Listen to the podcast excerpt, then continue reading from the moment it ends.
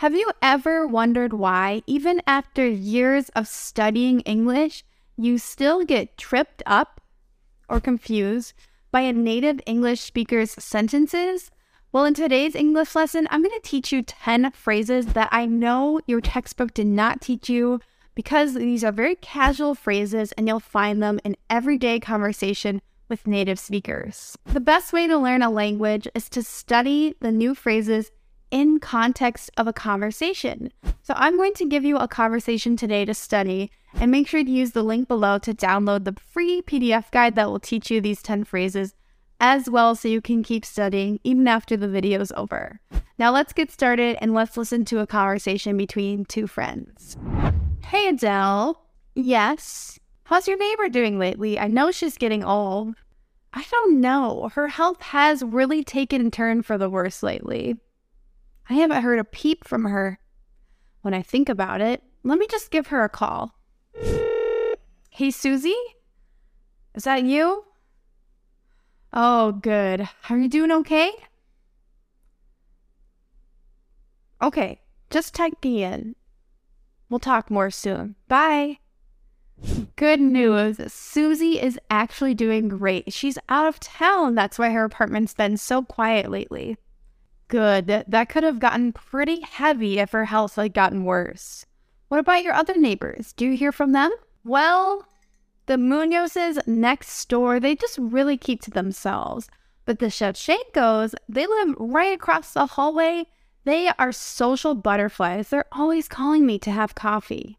Do they live kitty corner from your apartment in the hallway? Yes, that's their unit. And, you know, sometimes I talk to Sheila. She lives directly below me. But she can just talk your ear off sometimes. And when she starts talking about her kids, I can't get a word in edgewise. Well, you know how people get when it comes to their kids. They're so obsessed. Yeah, I can't blame her. But I'm so glad you came over. Sometimes my neighbors just drive me up a wall.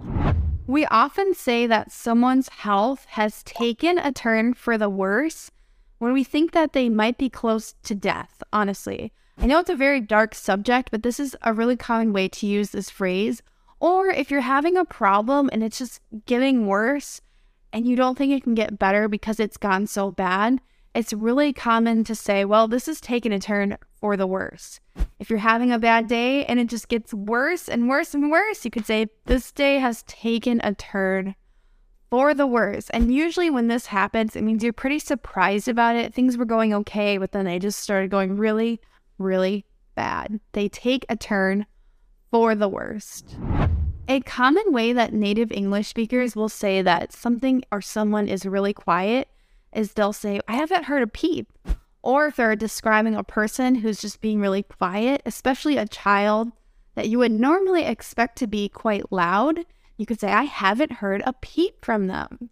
And for some reason, we say peep instead of a word, or just we haven't heard any noises. And sometimes, if we have a friend that hasn't called or texted us in a while, we could say, Wow, I haven't heard a peep from them lately. This means I haven't heard a call or text from them lately. So, this next phrase, I was actually really inspired by a movie, Back to the Future. Check it out if you haven't seen it. It's an absolute 80s classic, but the main character goes back 30 years from 1985 into the 50s. And when he says something is pretty heavy, everyone says, Why are you talking about weight? What do you mean? And so this inspired me to teach you this phrase because we commonly say that something is heavy if it's heavy emotionally, if it makes us sad or if it makes us feel a lot of feelings. So this phrase apparently was not common before and in the 80s, it became much more common. And today, anyone that you talk to would know what you're saying if you say, wow, that's very heavy. If you're not talking about weight, if it's in the context of an emotional conversation or someone tells you something very sad, you can say, that's so heavy. If you want to describe someone who's introverted or very quiet, they don't like to socialize, they might say hi, but they won't talk to you about their life, you can say they keep to themselves. So maybe you keep to yourself, maybe you don't like to talk to a lot of strangers or a lot of new people. That just means you're very introverted and you're maybe a little bit shy as well. The opposite of saying that someone keeps to themselves is to say that someone is a social butterfly. This is the most common way to say that someone is very extroverted. They like to socialize, they like to chat with friends, and they like to make new friends. They're a total social butterfly. So, this phrase in the United States, kitty corner, means that something is located in the opposite corner from you. So, think about being on a street, and if you say something's kitty corner, it's diagonal from you.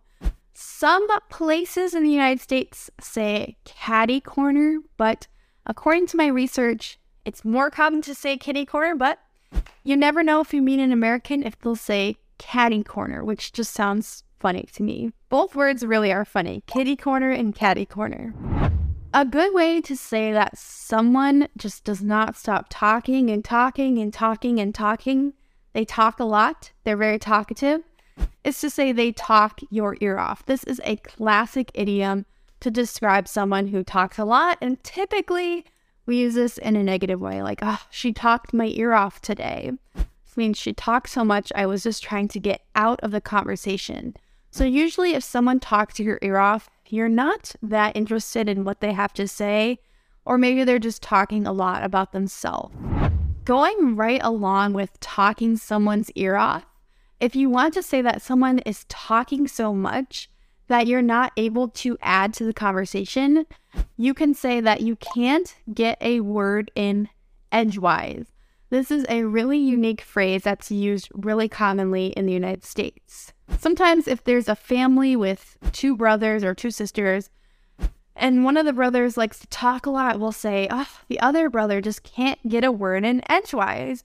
It means they're so quiet due to the fact that the other person talks so much. A really common conversational phrase is to say, you know how people get. This could be confusing at first, but it just means you know how people act or you know what people act like. So it just means that this is common behavior for most people. A good example that comes to mind is you know how people get when there's free food, they start getting really hungry and they start getting in line trying to get their free food. So, most people, if there's free food, they're trying to get some. You know how people get.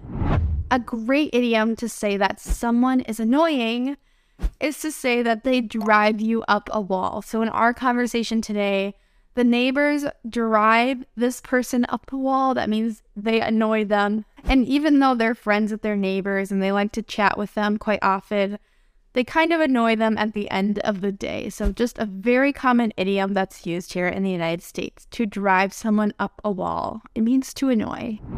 Thank you so much for studying with me in today's lesson. Make sure to download the PDF guide so that you can study these 10 phrases with me and I'll see you guys in the next lesson. Make sure to check out EnglishWithKayla.com. Goodbye.